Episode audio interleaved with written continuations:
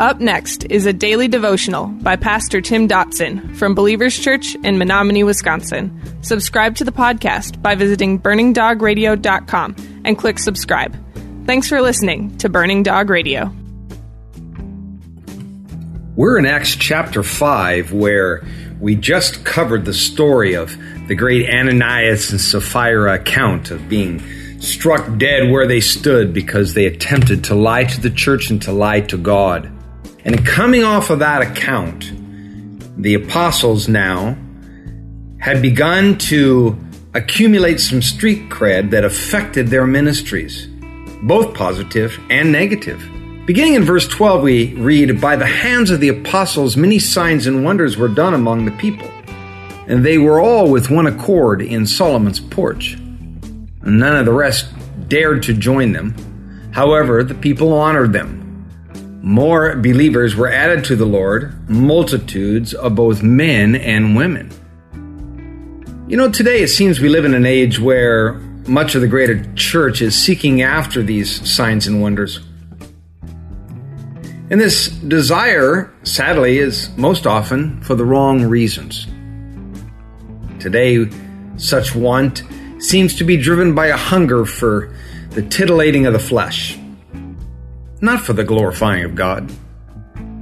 It's more of a thirst for the sensational than a thirst for the hand of the Lord.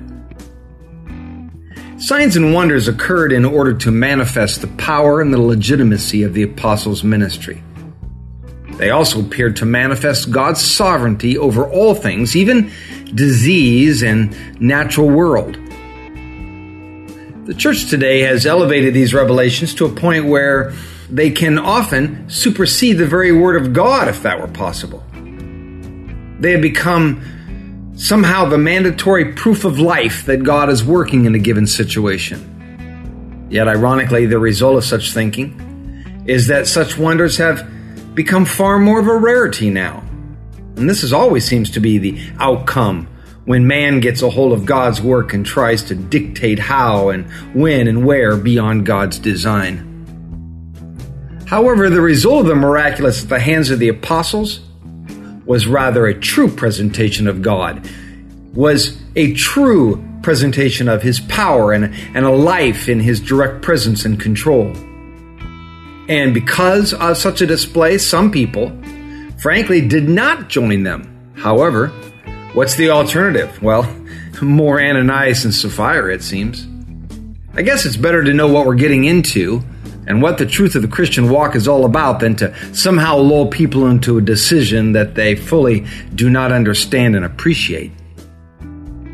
In verse 15, we read, They even carried out the sick into the streets and laid them on cots and mattresses so that as Peter came by, at least his shadow might overshadow some of them. Verse 16, the multitude also came together from the cities around Jerusalem, bringing sick people and those who were tormented by unclean spirits, and they were all healed.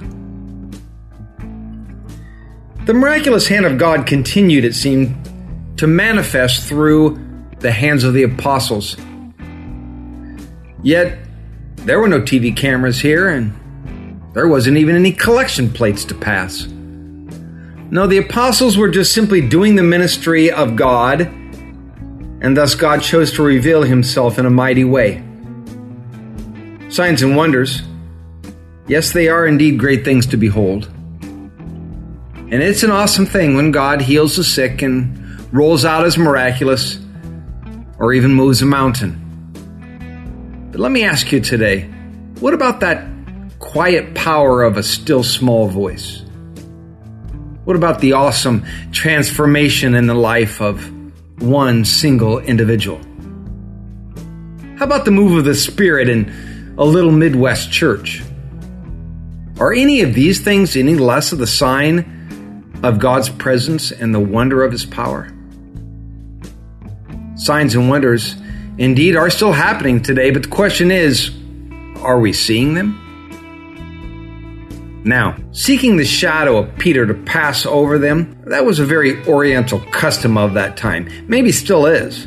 There was, and even uh, today, as I say, was uh, a belief, if you will, of that a person's qualities whether they be good or bad, they were so far reaching that it could inhabit one's very shadow.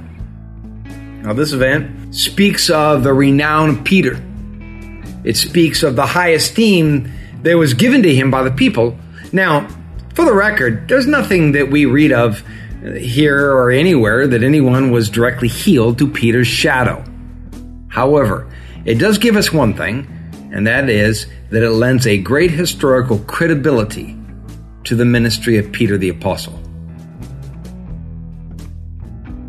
That was our daily devotions by Pastor Tim Dotson. To learn more about Tim Dotson or Believers Church, visit believerstogether.com.